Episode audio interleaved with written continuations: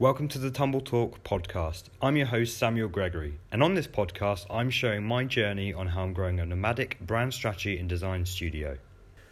Well, I can talk for Wales when it comes to bank accounts. This is the probably the first intentional podcast that I've done, and it's a bit of a beast. So, um, if you're interested in how we've navigated our uh, bank accounts and the trials and tribulations of Revolut, then uh, listen on.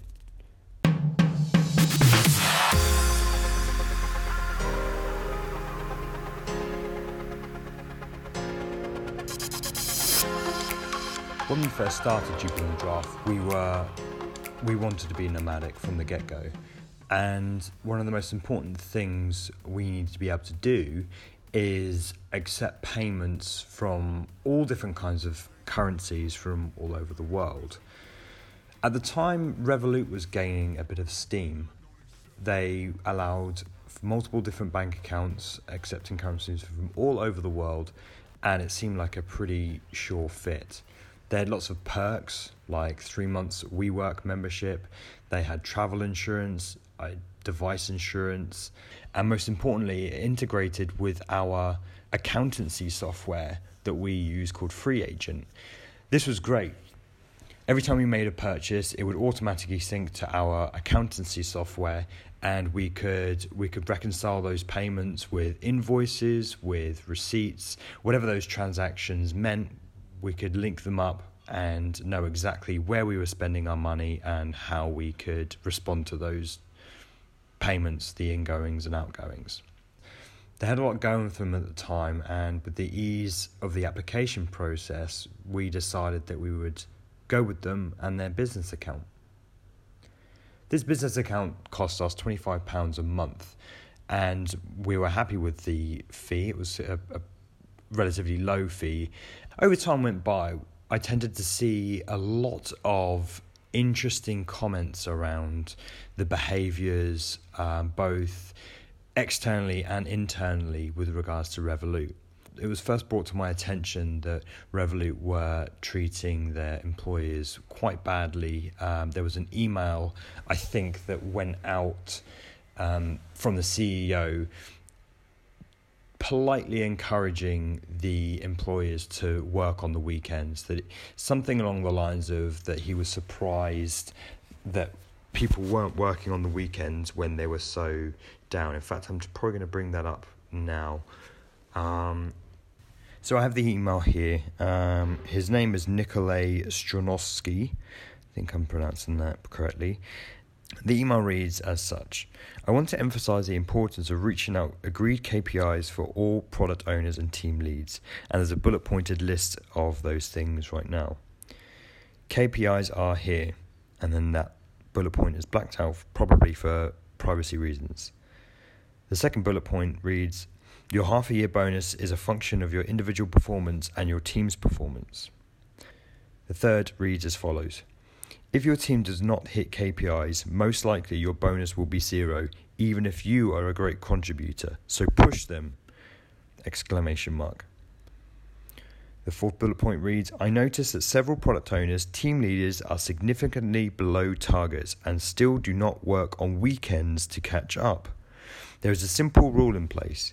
POs and team members with performance rating significantly below expectations will be fired without negotiation after review. People and teams rated below expectations will be placed on a watch list. And the final bullet point town hall this Friday will be dedicated to this topic. So I think the key takeaway from that um, is the is the bullet point around um, team leaders are significant who are significantly below targets and still do not work on weekends to catch up. Um, you know, in an industry, in a tech industry where it's quite important that mental health and that you're excited and and valued as a customer, um, that really isn't a great attitude to have from a CEO. So after after that kind of email went a bit viral, um, we personally noticed a few kind of things that were happening with Revolut that we just that just didn't seem to align with what we expected from them. The first thing we noticed, which although wasn't a massive deal for us, the perks that were promised um, that weren't immediately available when we first signed up with Revolut, um, like travel insurance, device insurance, uh, lounge access, when the, when they finally got released, um, they just kind of fell short of expectations. For a start, you had to pay for these services where in the in the sort of marketing it, it kind of made it sound like that they would come part of the package, you know, part of the the deal um, with going for their one of their paid services, which they weren't. The second thing to that is when we looked at the terms and conditions of, of something like the travel insurance, you weren't able to renew the insurance. The, the, first of all, the insurance only lasted 30 days, and then you weren't able to renew the insurance unless you were back you know, in the UK. So for a nomadic company like us, where we're constantly out of the country, um, we it was redundant. We couldn't use their travel insurance, so we went with uh, World Nomads.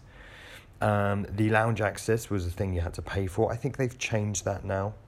Um, it's important to know actually that these perks were not on the business account, but they were on the. It was on the personal account, and we we both had personal accounts as well as the business account. But I guess it's just to paint a picture of the landscape of the company that they are um, becoming, and maybe they were always like that. But um, yeah, I just thought I'd mention that, um, and yeah, we were just a bit dissatisfied that we would it would have to cost extra I guess the one thing to note if, uh, as a as a benefit to having the business bank account, and we took full advantage of this, was the three months free WeWork membership, and we we joined WeWork three through George Street in Sydney, and we really made the most of that. Like we went to events, we um, met loads of great people who have since become some of our best friends um, we really made the most of that membership, and that was great. And unfortunately, they don't offer that anymore. But um, yeah, that was that was one thing that was really good, and, and that wasn't immediately available to us when we first joined. And I saw I saw it on our perks list, and you know, I, that was really helpful, instrumental actually in getting the company started. Um, otherwise, I would have had to have been working in coffee shops, which would have cost money, of course um, wouldn't have met people, uh, wouldn't have wouldn't have really been as focused as I was able to get at WeWork. Um, so that was a real good, um, really good perk that they offered. But kind of reading on from little um, incidents that happened with the company, the uh, the CFO quit. Now, if a CFO quits from a bank, you know something is a bit amiss there. Um, although not too, I don't think much information was released on the CFO quitting as to why they quit, but it would just it didn't um, it didn't it didn't exactly shout. Um, you know everything was golden and sunny over the Revolut camp. So that was just a bit of news that popped up and, and, and that sort of piqued our interest on like, well, what is this? What is this company doing? If you're enjoying this week's episode of Tumble Talk, make sure you head over to iTunes or wherever you're listening to subscribe, rate, and leave a review. Back on with the show. And then something really strange happened with Revolut. We we're a nomadic company, okay, um, and to be honest, I don't think that actually has any bearing on the surrealness of what happened. But in the private chat within the Business Revolut um, online application, um, we got a message asking us for our permanent business address. Now, I signed up. We we have a registered address in the UK that's our accountant's address, and this isn't, you know, this isn't twenty first century um, kind of activity here. I think having having a, an address registered with your um, accountant instead of your own address can is something that people do when they don't want to pay for an office You know, offices uh, often have 10 year leases. People don't want to pay 10 year leases. They, they would much rather work from home. They would much rather work from coffee shops. They don't want to buy a lease on a building. So they don't have a registered business address. We obviously don't have a registered business. Uh, we well, we don't have a place of work. We work and, and we work anywhere we can really. It's not we don't want an office. It's not crucial for us to have an office. It's not financially viable for us to have an office. So to for for revolut to message us and say we need evidence of your business address um, that you work from when our the our accountant's address was not sufficient on the application. Apparently, it's to do with something like their parent company, or I'm not too sure. But unfortunately, Revolut get the get the blame here because they make the decisions on who they partner with. So, with with this kind of um, question, I, I immediately came back with, "I'm sorry, we we don't have a permanent business address," and I think I mentioned it in my message that this isn't an abnormal thing for people not to have a personal business address, especially with the kind of revolution of things like WeWork, which they offered a perk to, which which is interesting. They offered a perk to WeWork, which in of itself offer hot desking, which you can buy on a daily basis. You can buy a hot desk for a day. You know, you can buy a hot desk for a month even so that in itself is not a permanent address and does not represent a you know a contract or a lease as a permanent place of work. So I messaged this back, and to which I got a really um, kind of unhelpful response saying that unfortunately this is their policy and I, and and I was at a loss. I was like, well, I don't, I don't know what to. I basically threw it back in their court and saying, look, we don't have a permanent address. Can you advise me on what to do? And they responded with, unfortunately, we, we, we need a permanent address. Really unhelpful. Um, I should probably get exactly what they said, but it wasn't exactly helpful. It wasn't like, it wasn't something along the lines of, oh, well, this might do, that might do. I basically had to figure out, I had to ask whether my parents' address was sufficient enough, even though I don't even live with my parents. Um, I had to say I lived with my parents and that was my primary place of work, which of course absolutely isn't. And even if I was living with my parents, my primary place of work would be coffee shops, would be co working spaces. So uh, uh, luckily that was sufficient. But really, it was representative of real lack of understanding on what service they were providing and who their primary customer was. Because um, I think, you know, I think I was we as a company are probably their number one type of customer, a customer that um, accepts payments from all over the world, is nomadic, not necessarily nomadic in nature, but certainly someone who is is quite um, flexible with their with their place of work, and with online banking is someone who doesn't kind of have like security and consistency with the way they work. They want that flexibility. They want they want lounge access because they're flying lots or they're they're you know part of the package of people buying these online bank accounts like uh, Monzo and the like is that they can use their bank account abroad. So, I mean, that's a that's a complete assumption by me. So I'm not I'm not necessarily going to hold them to that. But I don't think we're far off their you know ideal number one type of customer. Um, and in fact, the whole revol- uh, the whole um, WeWork thing that I thought about just now that that literally just came into my head. So, yeah, that that's kind of left me thinking about why they would even offer Revolut if their intention was that they were had to have a place of work. It could be the reason why they don't offer it anymore. I'm not too sure, but here we go. Um, and then the, the final thing I would say that broke the camel's back was we are we're in Bali right now and we're part of the Dojo community Facebook group. And there was someone they asked a question along the lines of does anyone have any alternatives to Revolut? um, because they've been blocked out of their account and have not been given a reason why and no access to their money, which I think is absolutely just crazy, just absolutely crazy that a bank could do that and that you need to um, sort of call up or something like that. Um, to get it resolved, and they were furious. And then, following the chain of comments, was um, a whole heap of other people commenting saying yes they've had a similar experience blocked out of their account no explanation um, and and and and the like things like that. And then interestingly that evening i went out for dinner with a friend and i raised i, I raised it for whatever reason. Um, actually i know that our friends use revolut themselves and they're european. One is from um, switzerland the other is from greece and they use Revolut as well.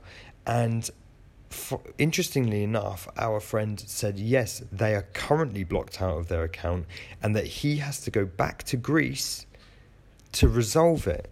I'm not sure why he has to go back to Greece. To be honest, um, I'm not sure whether that is.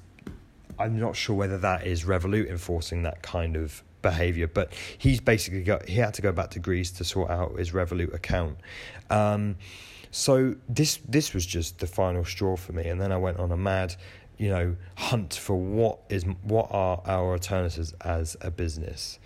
Um, I still use them as a my main bank account personally, um, although I do have Monzo and. Um, you know, there's no reason why I can't find a new bank out there, but um, we use it quite minimally. There's not a lot of money in there, uh, so I don't think we're actually giving them much um, business because I've got a few hundred pounds in our account. But so I went on a, a mad witch hunt of, of different bank accounts to use um, and different ways we could potentially get around this issue. Actually, that that's probably one of the uh, important thing to remember. Whilst whilst we were in Sydney, we would accept and we only really found this out when we were in Sydney and we were accepting payments from people uh, with um, Aussie dollars. So we um, would accept payment, and on our invoices would be the I think it's an IBAN and a SWIFT code or a BIC or something like that. Basically, the when you open up a new sub bank account within Revolut, you're not given bank you're you're given a, a BIC and a SWIFT or or whatever it is, and um, so I those those that information would be on the invoice. So when we handed the invoice to people um, and clients and the like, we would we would receive um, um, an exact figure less than what we invoiced.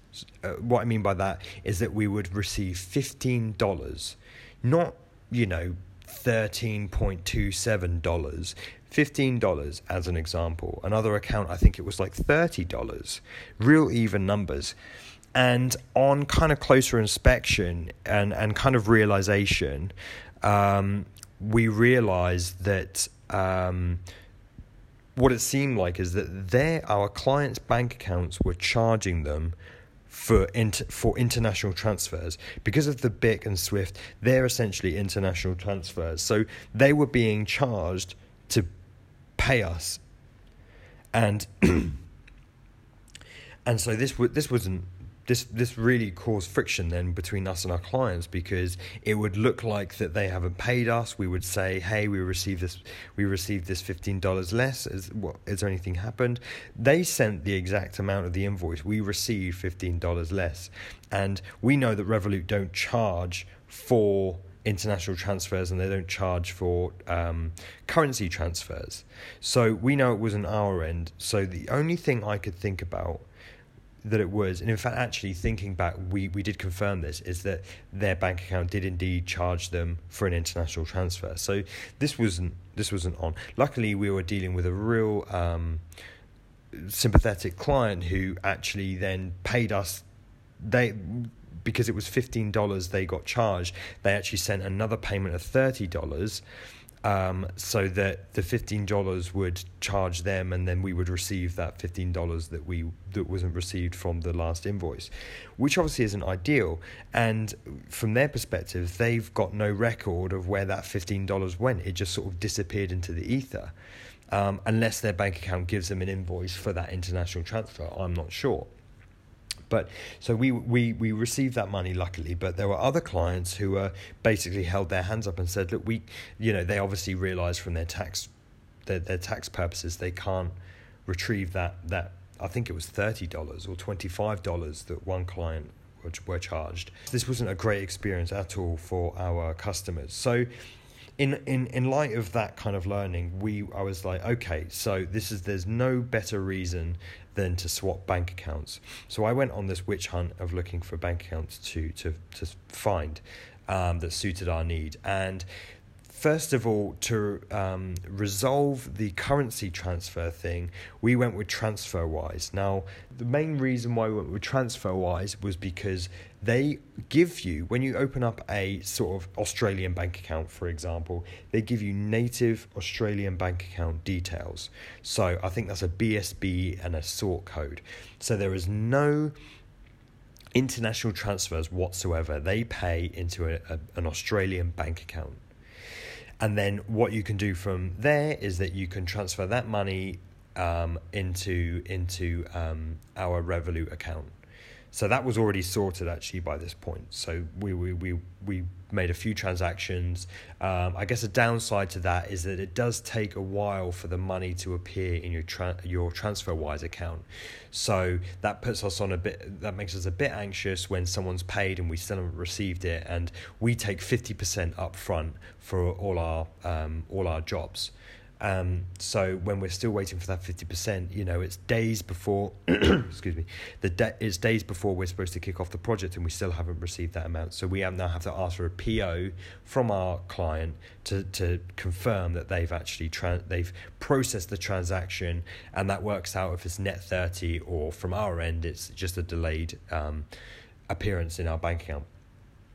Um, and then the other, I guess, the other um, not so good thing about the TransferWise Revolut kind of partnership is that Revolut offer better rates on their transfer from, for example, Aussie dollars to Great British pounds.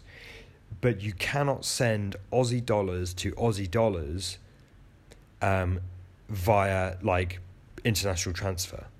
So we couldn't send that Aussie dollars to our Aussie dollar Revolut account for free because Rev- um, TransferWise don't charge for that kind of. Um, oh, sorry, I'm I'm getting confused. So the um, so we, we, we can't send Aussie dollar to Aussie dollar. So we have to make the currency transfer within TransferWise, which they don't offer the be- the most competitive rates. They take that's where they make their money, as they make their money. Just it's a tiny amount, granted, but it's it's a tiny amount. So we have to transfer it to UK and then make a UK. Um, sorry, actually, we transfer it to our UK Revolut, and then it's TransferWise that makes the the transaction, the currency transaction into Great British pounds. It's still very low, so that's just one thing we had to deal with. Then the other thing, after all this Revolut nonsense, I was like, enough is enough. We're going to change bank accounts. So on on closer inspection, we we looked at I think the two kind of finalists were Tide and Starling. And I think the the biggest thing for us, um, which made us go with Starling, is that they actually have insurance. They actually have insurance for if it's called FSCS insurance, and that's if our money goes missing or whatever, um, that they are covered by you know seventy five thousand pounds or something like that. So that was really the clincher, and and so our, our new setup now, just to wrap up, our new setup now is if we're accepting international transfers, uh, we do it through TransferWise, and then we transfer that to our Revolut account, which also, by the way, is a free account. Um, it won't be free forever. I think as we grow as a company, we start earning more money, it will become a paid service, but they offer a free service for I think there's a certain amount of money that's in the account or a certain amount of yearly revenue or something like that. But the point is we have a free account now. So we're not only saving ourselves £25 a month because of our bank accounts, we're actually just more comfortable with the service. I think um, Starling are one of the oldest um, e bank accounts, if you want to call them that. Um, and or and they just didn't get the head start like Monzo did. I think Monzo kind of really stood out in the market and and Starling looked a bit more classical, like a classic bank account, whereas Monzo were kind of cool. So, but now they're catching up, and the the application is lovely. It's just um, a great kind of simple um, experience. You don't get the perks, but for what we need, we're more than happy. We actually have a free. We we downgraded our Revolut account to the free account, um, and that means that we. I think we still get some of the perks. Not too sure. I have to clarify that, but all in all, much much happier now to be away from Revolut and to have zero balance in that in that business bank account. Because, like I say, they seem like a terrible company, um, and we're also not. We're also have a free, so we're saving ourselves a little bit of money. So that's where we are with business bank accounts. Um, and from from a nomadic perspective, that seems to work out great for us. Um, as a, as a company that's accepting payments from all over the world, you could just make do with a TransferWise account. I think they have a, a they have a card you can use. Um, I think for whatever reason that doesn't work for us. Um, I should look into it really, but yeah. So that's our kind of banking uh, scenario at the moment. And until next time, tumble on. Love this episode of the Tumble Talk podcast? Head over to iTunes or wherever you're listening to subscribe, rate, and leave a review. It's very much appreciated. Thanks for listening, and until next time, tumble on.